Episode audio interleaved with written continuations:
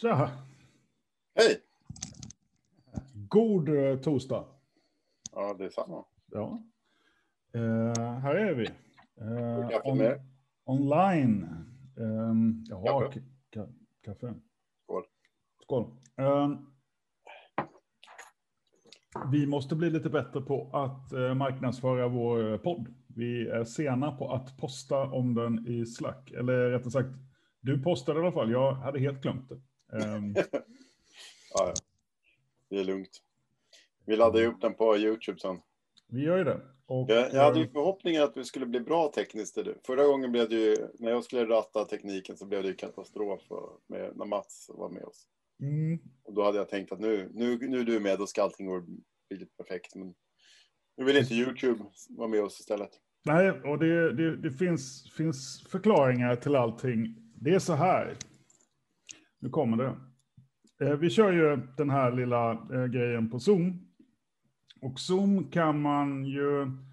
Eh, det är jättebra för de som har Zoom och är med här och nu live. Men sen kan man ju då fånga det vi visar här och skicka det till, till YouTube till exempel. Och då kan man använda OBS eller någon, någon annan programvara för det. Men ska man fånga ljudet på ett smidigt sätt, då vill man sitta på en PC. Eh, Mac går det också, men det är lite krångligare. Eh, så jag brukar köra på PC. Men idag ska jag dema grejer och då har inte jag Office-paketet på min PC för att jag har bara det på Mac, för jag har inte installerat det. Så då var jag tvungen att sitta kvar på Mac. Ja, det är helt enkelt skit bakom spakarna. Eh, men, men vi är i alla fall i bild båda två idag. Så Mm, det är going for us. Um, Och en, en fråga direkt här rakt upp och ner också. Ja, och det är ju det, exakt det vi vill ha. Mm. När det passar. Så vi, vi, vi tar väl den först. Men Okej. eh, vad är 4 februari 2021? Om jag Mm. räknar rätt på datum. Episod eh, 9 tror jag. Ja. Alltså time flies, det, det går ganska fort. Och, ehm, vi, vi har ju lite teknikskak för att vi kör ju, ja, vi har ju inte ett stort produktionsbolag som flyger in här och uh, sätter upp våra grejer, utan uh, vi kör ju väldigt liksom från höften här, uh, just för att vi ska kunna hålla det, ja men så här, liten effort eh, och så att vi kan orka hålla på och göra det. Men, men eh, Men att stora produktionsbolag sänder inte från ett skafferi ute från Gotteröra socken. Nej, och de har ju säkert installerat Office på datorn och de har tänkt sig att använda Office på datorn. Ja, men du vet, det där, ja, men då, då har de någon som har tänkt på det. Eh, men eh, vi, vi kommer, det kommer bli magiskt bra på YouTube också på sikt. Men just idag blir det inte live. Eh, men nästa gång. Nu ska vi se här. Eh, vi har fått en fråga från Jens.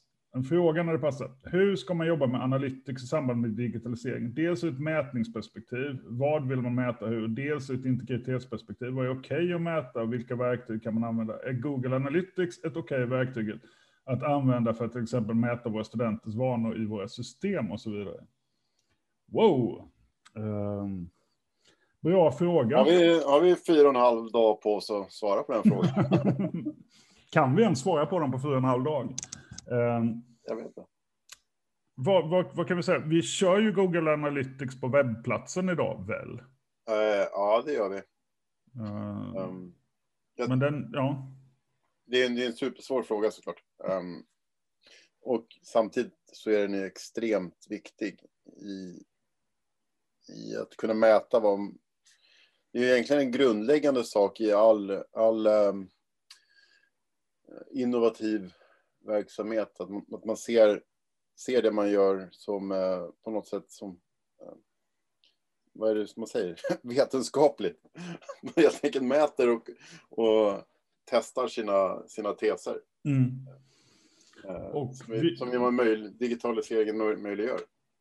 Och vi tal, talar ju hemskt mycket om att liksom vi ska vara datadrivna. Vi säger liksom det måste finnas någon form av ja, men möjlighet att, eh, alltså vi kan inte bara sitta och tycka ditt eller datt, utan eh, vi ska fatta beslut baserat på data. Vi ska liksom vara en datadriven organisation. Eh, gut feeling won't cut it. Eh, så att då måste vi ha data på något sätt. Eh, och det, det ena är ju hur man anförskaffar datan. Det är ju ett sätt, eller en, en aspekt. Det andra är hur vi tolkar data. Jag menar, vi kan ju ha eh, det kan ju vara så här till exempel att få besök på internetet är bra, för det betyder att allt är glasklart där. Eller så betyder det att folk, alltså det, det är ju så här, data är en sak och sen är det ju hur vi förhåller oss till data. Eh, och, och, det är ju en ständigt, måste ju vara en ständigt pågående konversation. Eh, liksom, så att vi, vi, vi justerar liksom vad vi tycker är väsentligt att mäta och hur vi mäter det. Integritetsaspekten är en sak. Det, det, det är väl ganska solklart att det ska ju liksom inte gå att följa på individer vad, vad Johan och Patrik tycker eller gör. Eh, men på ett aggregat måste vi kunna göra det. Och då är frågan liksom på vilken nivå är det på avdelning? Är det på eh, liksom enhet eller eh, skola? Eller är det KTH? Det, det, jag vågar inte säga att jag har ett, alls ett bra svar på det där. Eh, Nej, alltså, det är väl det som är, det, är, det är en väldigt komplex fråga och samtidigt så är den ju verkligen essensen av, av det man vill göra. För, för att citera Liftarens guide till galaxen, svaret är 42. Du vet bara inte vilken, du vet bara inte vilken frågan är. Nej, exakt. Och det är lite där man hamnar ofta, att någon, någon frågar liksom, hur många använder den här tjänsten som du tänkte prata om Adobe Sign som är mm. dokumenterings... Säger jag 4372, så är du så, ja det är, det är mycket, eller, mm. eller är, eller är det, det lite? uh, nej, men liksom... Att mäta vad är man ute efter och, och sådana saker, det, de där sakerna är väldigt svåra. Ja, det är ju det. Och, och uh, i vissa fall kanske det är helt okej att 85 procent är nöjda, men det betyder då kanske att 15 procent är missnöjda. Men om det är vår ledning, ja, det påverkar ju på ett sätt. Är det uh, studenter, ja, då påverkar det på ett annat sätt. Är det några stycken av oss på IT-avdelningen, ja, då påverkar det på tredje sätt också. Så det, det är ju jättekomplext faktiskt. Ehm, jag, jag, tror att det är nyckeln till en digitaliserings... Eh, att man ska lyckas. För, mm. man, för börjar man titta på faktiska siffror eller, eller åtminstone på ännu bättre att kolla på rörelser och förändringar så kan man ju avgöra om ett system eller en tanke eller ett ordval eller vad det nu är för något faktiskt eh, fungerar bättre än någonting annat. Mm. Eh, annars blir det så mycket tyckande och, och tänkande kring eh, vad man själv tycker och vad man är för egen erfarenhet. Eh, min erfarenhet av KTH då, det är ju att om du har lite data, lite grafer och lyfter upp, då händer det i alla fall något i rummet. Då börjar konversationen. Men sen räcker det ju med jag gjorde någon sån här liten moj en gång i tiden där man liksom tittade på hur många procent av respektive skolas kurser var publicerade eller inte i, i Canvas.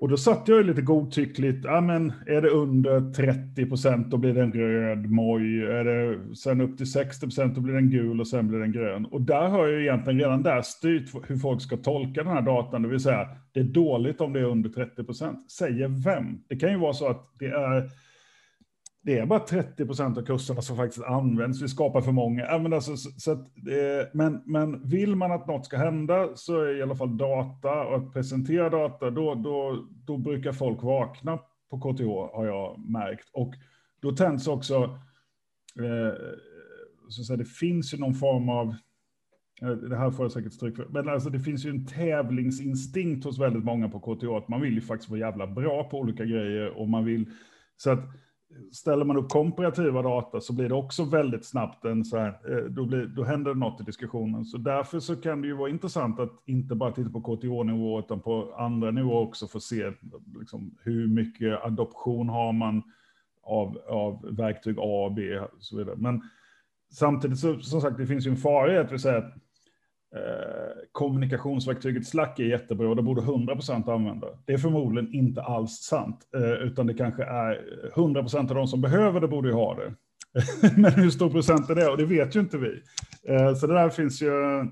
Men jag tycker det här är en superbra fråga. Alltså för det första så handlar det ju om eller egentligen så här, vi borde ju ha en idé om vad det är vi behöver veta. Det vill säga, vi ska inte mäta en massa saker för att man kan, utan vi borde ju ha en idé om vad är det vi tycker är viktigt att ta reda på och sen titta på hur vi på ett integritetsvettigt sätt kan få fram sån data och, och börja spår, följa den över tid. Vi, uh. vi uh, tänkte pröva, en, om jag, jag har gjort en skylt Johan. Jag Nej, har du? Jag som heter OBS, kolla. Wow, där kom den. Fy fan. medieproduktion skulle aldrig klara det. Um, det där är rapportstudion skulle också bli lite... Nej, men, uh, vi, ja, vi pratade om att vi skulle prata om lite sånt som händer i digitaliseringsvärlden som är stora svängningar. Och uh, den stora snackisen i, i uh, finansvärlden har ju varit GameStop och hur Reddit-folket har, har helt vänt upp och ner på, på Wall Street. Och Reddit är en jättestor community av användare eh, som har alla möjliga intressen. Bland annat finns det folk där som tycker börs och finans är spännande. Precis, alltså, och det, det, det, de har en halv miljon, eller en halv miljard eh, användare per månad eller något sånt där. Och det här subredditen som det heter har nu uppåt nästan 10 miljoner följare så där, som gemensamt pratar om samma saker. Då kan de driva massa massa ekonomiaktier åt ena och andra hållet. Eh, men det är egentligen inte det intressanta tycker jag här, ehm, även om ekonomin är superintressant i sig. Det som jag tycker det, det hänger ihop med det här med att, att uh, digitalt eh, följa flöden och mäta saker. Är att jag hörde av min dotter, hon är 14 år, um, hon visste om det här, ungefär, jag är superaktieintresserad, jag visste om det innan det började skrivas om det i tidningarna. Men hon visste om det innan Dagens Nyheter eller Dagens Industri började skriva om det. För hon hänger ju i, de digitala kanalerna där Discords och sånt där. Det är inte bara Reddit där det här är hänt, utan det har hänt på andra ställen också.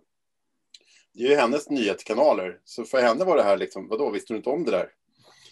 Och för oss i våran ålder som tänker att vi har ju koll på läget, eh, vi är välutbildade och följer nyheter.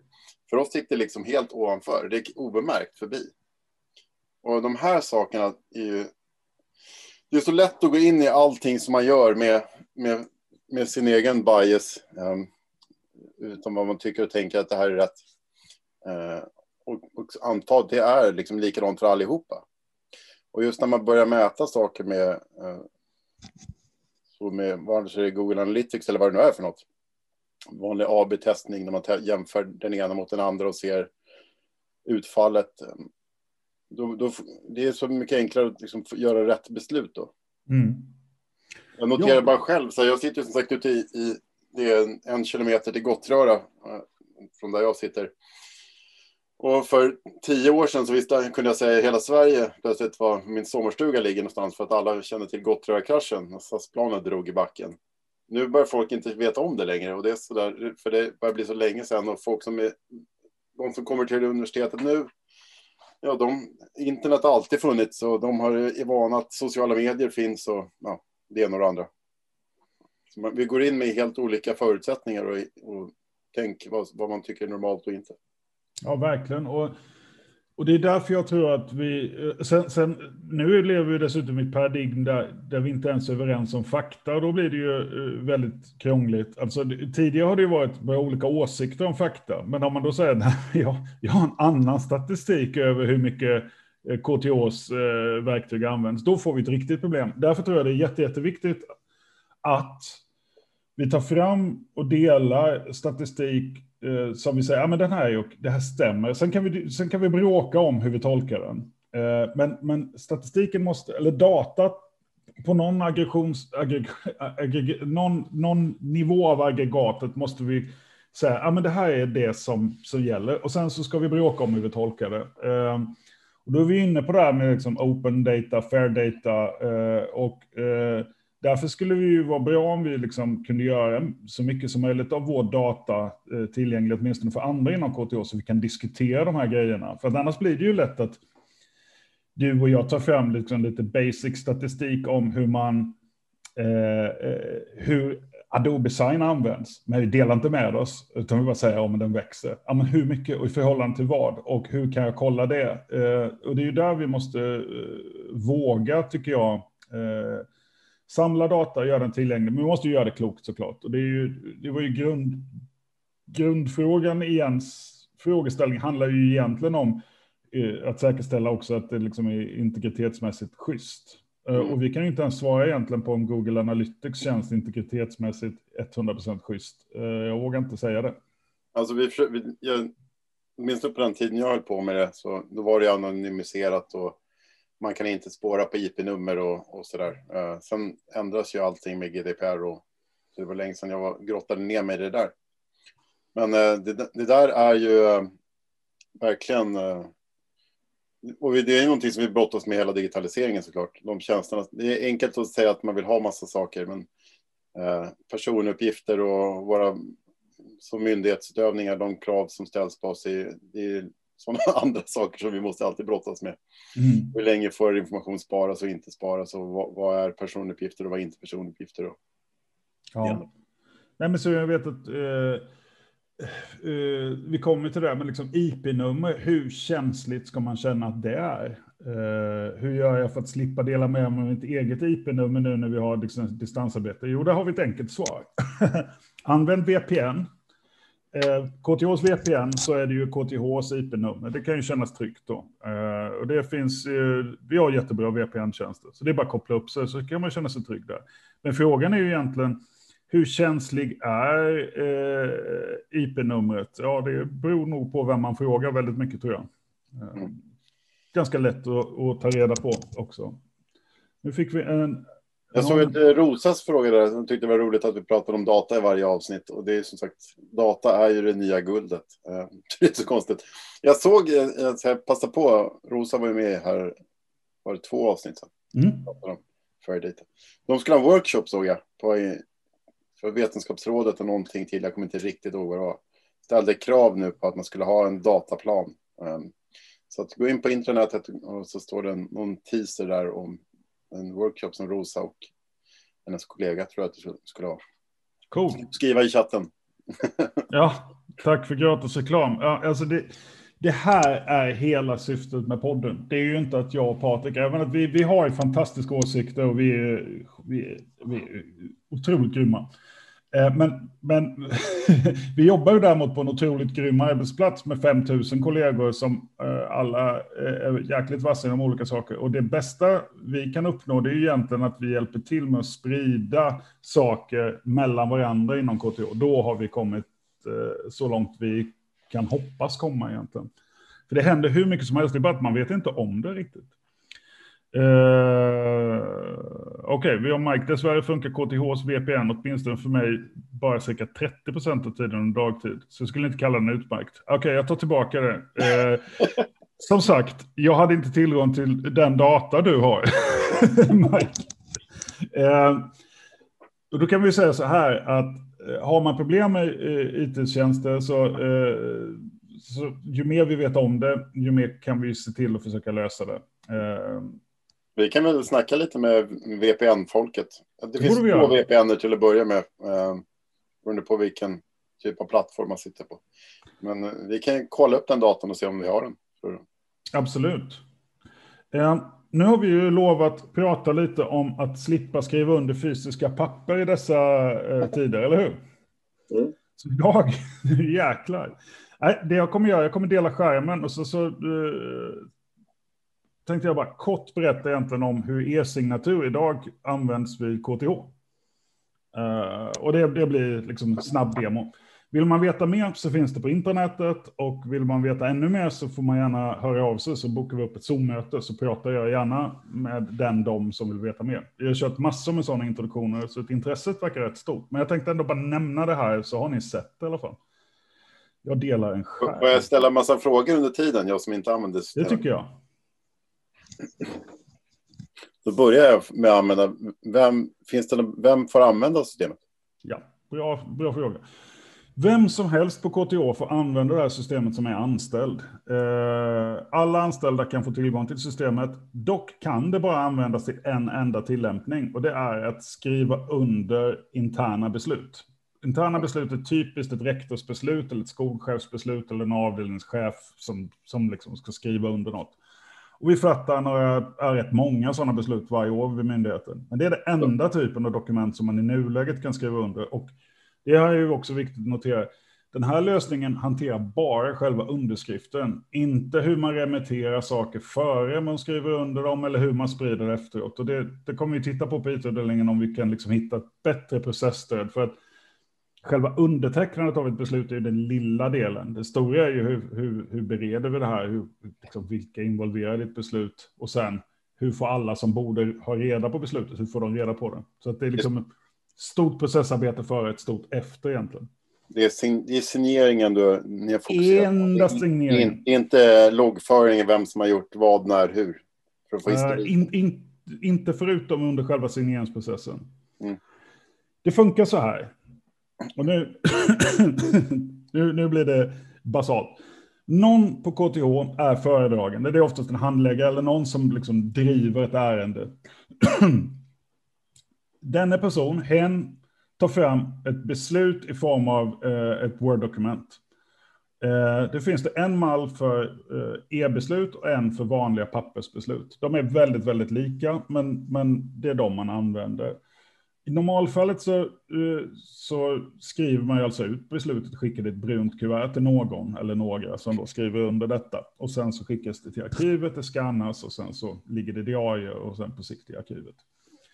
När det gäller e-signatur så gör man precis som tidigare att man, man jobbar med en Word-mall och det är den man skickar mellan kollegor och så där tills man är helt klar med den och ska skriva under den, fastställa den. Då laddar man upp den i det systemet som vi använder nu som heter Adobe Sign. Då är det en handläggare eller föredragande som laddar upp det. Och sen så definierar de vem eller vilka är det som ska skriva under det här i något som heter arbetsflöde. Och sen så hoppar det här beslutet i ett fördefinierat flöde. Föredragande skriver under, beslutsfattare skriver under och sen landar det hos någon som ska expediera det här, det vill säga skicka den här pdfen som blir slutfilen till den eller de som ska göra något. Förutom till registrator, de får den med automatik eh, så att den landar i registraturen och diarieförs. Um, ehm, så det, det, här är ju ett väldigt, väldigt, väldigt liten del av hur vi fattar beslut. Alltså, det stora jobbet är ju förarbetet till ett beslut. Men det här istället för att skicka det med post och få signaturer så skickar man det digitalt. Mm. Vilket ju i, när man jobbar på, på distans underlättar väldigt, väldigt mycket. När man slipper åka över hela stan eller hela landet eller till andra länder. Ja, och vi har ju personer som kanske som skriver ett antal beslut i veckan som ska iväg på olika håll och det kan vara svårt att ta reda på, har personen fått det eller vad, vad väntar jag på? I ett sånt här system kan man säga, ja men nu ligger det hos Patrik, varför har inte Patrik skrivit under? Då kan jag fråga dig, eller så ber systemet påminna dig en gång i timmen tills det är klart. Så Ehm, vilka är det som använder det mest då? Är det, är det, är det rektor eller är det... Det är, jag ska säga rektor, skolchefer.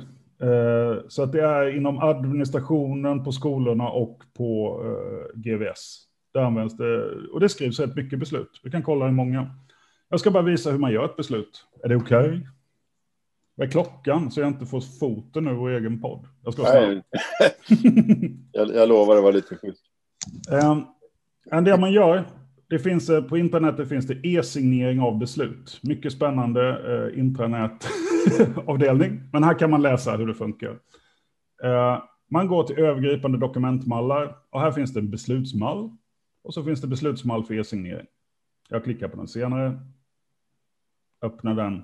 Vi har valt att vara kvar i Word så att folk är vana att använda det här programmet. Så att vi tänkte att det är väl lika bra att vi, vi kör det för e-signering också. Eh, så det man har här det är ett vanligt Word-dokument. Men det finns lite fnutta här och där om man tittar noga och det är liksom placeholders där Adobe Sign ska göra något med det här dokumentet sen. Men jag skriver bara XXX YYY som diarienummer. Man skriver beslut som vanligt. Beslutet. Vi testar e-signatur. Ärendet varför kan man aldrig stava rätt när man ska dema någonting? Aldrig. Jag har aldrig stavat ens. jag, Jag kan inte ens dyslektisk, jag har svårt att skriva i alla fall, men jag har aldrig lyckats stava rätt när jag ska skriva text. snabb demo. Så. Och här, det finns ju då en, en gängse beskrivning för hur beslut ska bes, liksom, skrivas på KTH. Det finns det också instruktioner kring. Sen, Det, här, det här har ni då gjort tillsammans med de som kan sina grejer helt enkelt. Det är inte, det är Ja, inte du som har hittat på det här. jag ska gudarna veta att det här är någon som är mer kompetent än jag som har eh, hjälpt till med mallen. Eh, Så det är Management Office, eh, ledningskansliet. Man skriver sen in, vem är beslutsfattare? Ja, men då skriver jag Patrik. Föredragande, ja, JFF. Sådär. Nu har vi ett väldigt enkelt beslut. finns lite annat. Måsvingarna där, de kommer ersättas av saker så, antar jag. De kommer, De ska stå kvar där. De ska man ge fasen i. Det går inte att ändra dem så lätt, men det går att ta bort dem om man, om man ger sig den på det. Och då blir man besviken sen. Eh, för det går inte att ändra beslut när man väl har laddat upp dem i det här systemet, utan är något fel, då får man avbryta beslutet, ladda upp en ny, nytt dokument. Det är liksom hela finessen att man inte kan ändra i de här dokumenten. Mm. Men nu har vi ett väldigt enkelt beslut. Jag sparar det lite så här. Dun, dun, dun. Downloads. Här får det vara. Beslut. Så. Det jag gör sen, eftersom jag då har fått ett konto i Adobe Sign, då finns det under services eller tjänster, då hittar man Adobe Sign. Eller e-signatur. Just nu, som sagt, Adobe Sign. Vi försöker ju vara verktygsagnostiska, så att det kan ju bli något annat på sikt. Eh, Så att det är e-signatur som fenomen som är viktigt. Men man får logga in. Det är några steg eftersom vi är lite petiga med vilka som kommer in. Och för den som gör beslut är, det, eh, är liksom beslutsmallen är ganska be bekant. Även liksom vad är en föredragande och vad är en beslutsfattare och så vidare. Det jag ska göra nu, jag har beslutsdokumentet är färdigt, jag ska fånga signaturer, gå att starta från bibliotek, starta ett arbetsflöde. Och då är det normalfallet KTH interna beslut med e-signatur, men jag använder en som heter test, för då går det inte en kopia till registrator. Eh, för de vill inte ha mina demobeslut. Alls. Ehm, Jag skriver det är jag som är föredragande, det är Patrik som är beslutsfattare. Och det är jag som sen ska expediera detta. Detta är liksom vilka ska ha det i den här signaturkedjan. Haha. Här ska man skriva diarienummer och ärendemening, för då blir diariet, eller registrator glad, för ser de vad det är för någonting utan att behöva öppna. Sen lägger man till, Så- när man har gjort det här på riktigt, då behöver man inte lämna sin, sitt original till uh, registrator, det är det du säger? det säger jag. Utan det sker med automagi. Och det är väldigt bra, för att vi hade en period när registraturen misstänkte i alla fall att folk glömde skicka kopior till dem, för de fick väldigt lite beslut en period. Om det berodde på att det togs väldigt få beslut i början av pandemin, eller för att de faktiskt inte nådde fram. I vilket fall som helst, inte bra. Eh, vår registratur ska ju ha eh, kopior av våra beslut. Eller de ska ha besluten, punkt. Man lägger till beslut, eventuella bilagor, och det kan vara vilket format som helst, Excel eller PowerPoints eller vad det nu kan vara. Um, jag kan väl lägga till en, nej det skiter jag tar ingen bilaga. Ja, jag klickar skicka. Det som händer nu, det är att det här blir pdf-er som blir låsta. Och det enda som kan göras med dem nu, det är att vi kan lägga till signaturer. Eh, sen går det inte att ändra dem eller det går att ändra dem, då pajar själva dokumentet, då är det inte längre signerat. Jag klickar, jag har signerat det. Nu kommer du få mail, Då ska jag kolla min egen mail. Det tycker jag. Signature request on test. Mm. Review and sign. Klicka där.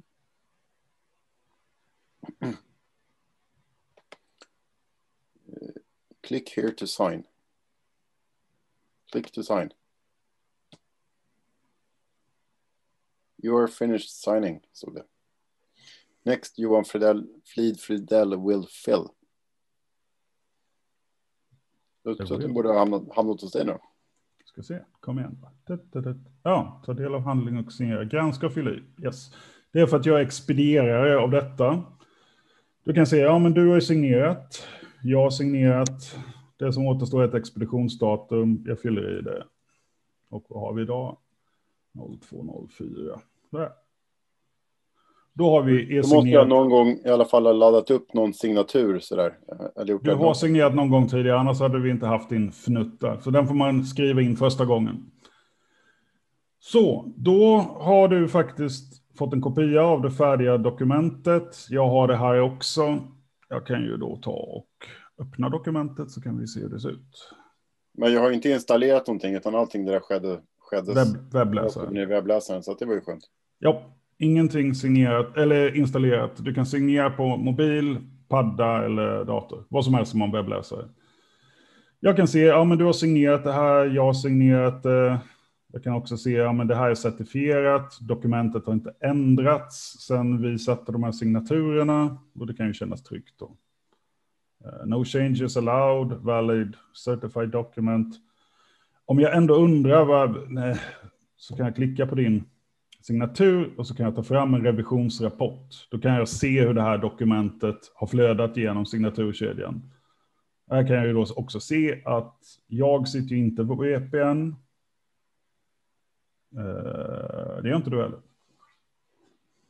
Eh, så det här kan man ju sen ta fram om det skulle vara så att någon liksom ifrågasätter eller har liksom undrar någonting om eh, ett, ett beslut. Då kan man ju se vem var inloggad i mejlen och så vidare. Just nu har vi ganska låg säkerhetsnivå på det här, så det enda som krävs är att du har tillgång till din mail, men man skulle kunna ha högre certifierings eller krav så att du måste logga in i Adobe Sign för att signera eller du måste ta emot en, en tvåfaktor via sms. Det går att göra det mer, mer avancerat, men vi har sagt att i nuläget så räcker det egentligen med att um, vi har en audit trail på det här, att det, det, är godkänt och fastställt av en person som har tillgång till sin mail. Um. Rosa har lite önskemål, skriver hon där i en, en bra demo, men det, behövs, det finns byråkratiska termer. Som, um, ja. Expedierings och vad det var för något. Just det. Vi, får vi, kan vi kika på om det redan finns. Um. Och vi kan se, en fin liten lathund som handlägger de byråkratiska. Det får vi snacka med Management Office. Eh, det finns säkert alla anledning att förklara tydligare. Liksom. Expediering då, det är ju den person som har till ansvar att se till att den här handlingen kommer till handa för dem som beslutet berör helt enkelt. Det fastställs i beslutet vilka som ska ha det. Eh, men vi skulle säkert behöva skriva en liten lathund. Kan man alltid behöva. Eh, nu ja. börjar det dags att kasta ut i alla fall, för nu ska vi inte ta Nu är vi klara med det. Eh, den som undrar mer får gärna höra av sig, så berättar vi gärna mer om det. Så kan vi säga att på IT-avdelningen tittar vi då på liksom, att ta ett större grepp om det här med hela processen kring dokument och signaturer och också hur vi ska kunna hantera fler dokumenttyper än interna beslut, protokoll och vad det nu kan vara. Så det kommer hända mer och där kommer skolorna involveras då eftersom vi behöver få så tydliga krav som möjligt då på vad är det egentligen som behöver hanteras av de här systemen. Det var en snabb demo. Mm. Perfekt. Eh, ska vi tacka för idag? Vi, vi, ska tacka för idag. Vi har inga ytterligare frågor, va? Jag tror inte det. Nej. Ja, men det är ju så när det är glasklart allt vi säger, så då, då finns det ju ingenting mer att fråga. Fast vi tror ändå att det finns eh, mer saker att fråga. Så mejla oss gärna eller kommentera YouTube-klippet eh, eller på annat sätt. Eh, skrik till om det är något ni vill vi ska ta upp. Eh, jag tror det här med eh, datadrivet beslutsfattande inom olika områden, där skulle vi kunna säga otroligt mycket mer. Så med anledning av Jens fråga där så borde vi återbesöka den då och då faktiskt. Mm. Yes. Mm. All right. Ja, men... vad händer nästa vecka då? Har vi koll på det? Nej, det har vi inte riktigt ännu. Vi kan få besök av uh, något företag. Uh, vi vet inte exakt faktiskt nästa vecka. Det blir lite extra spännande.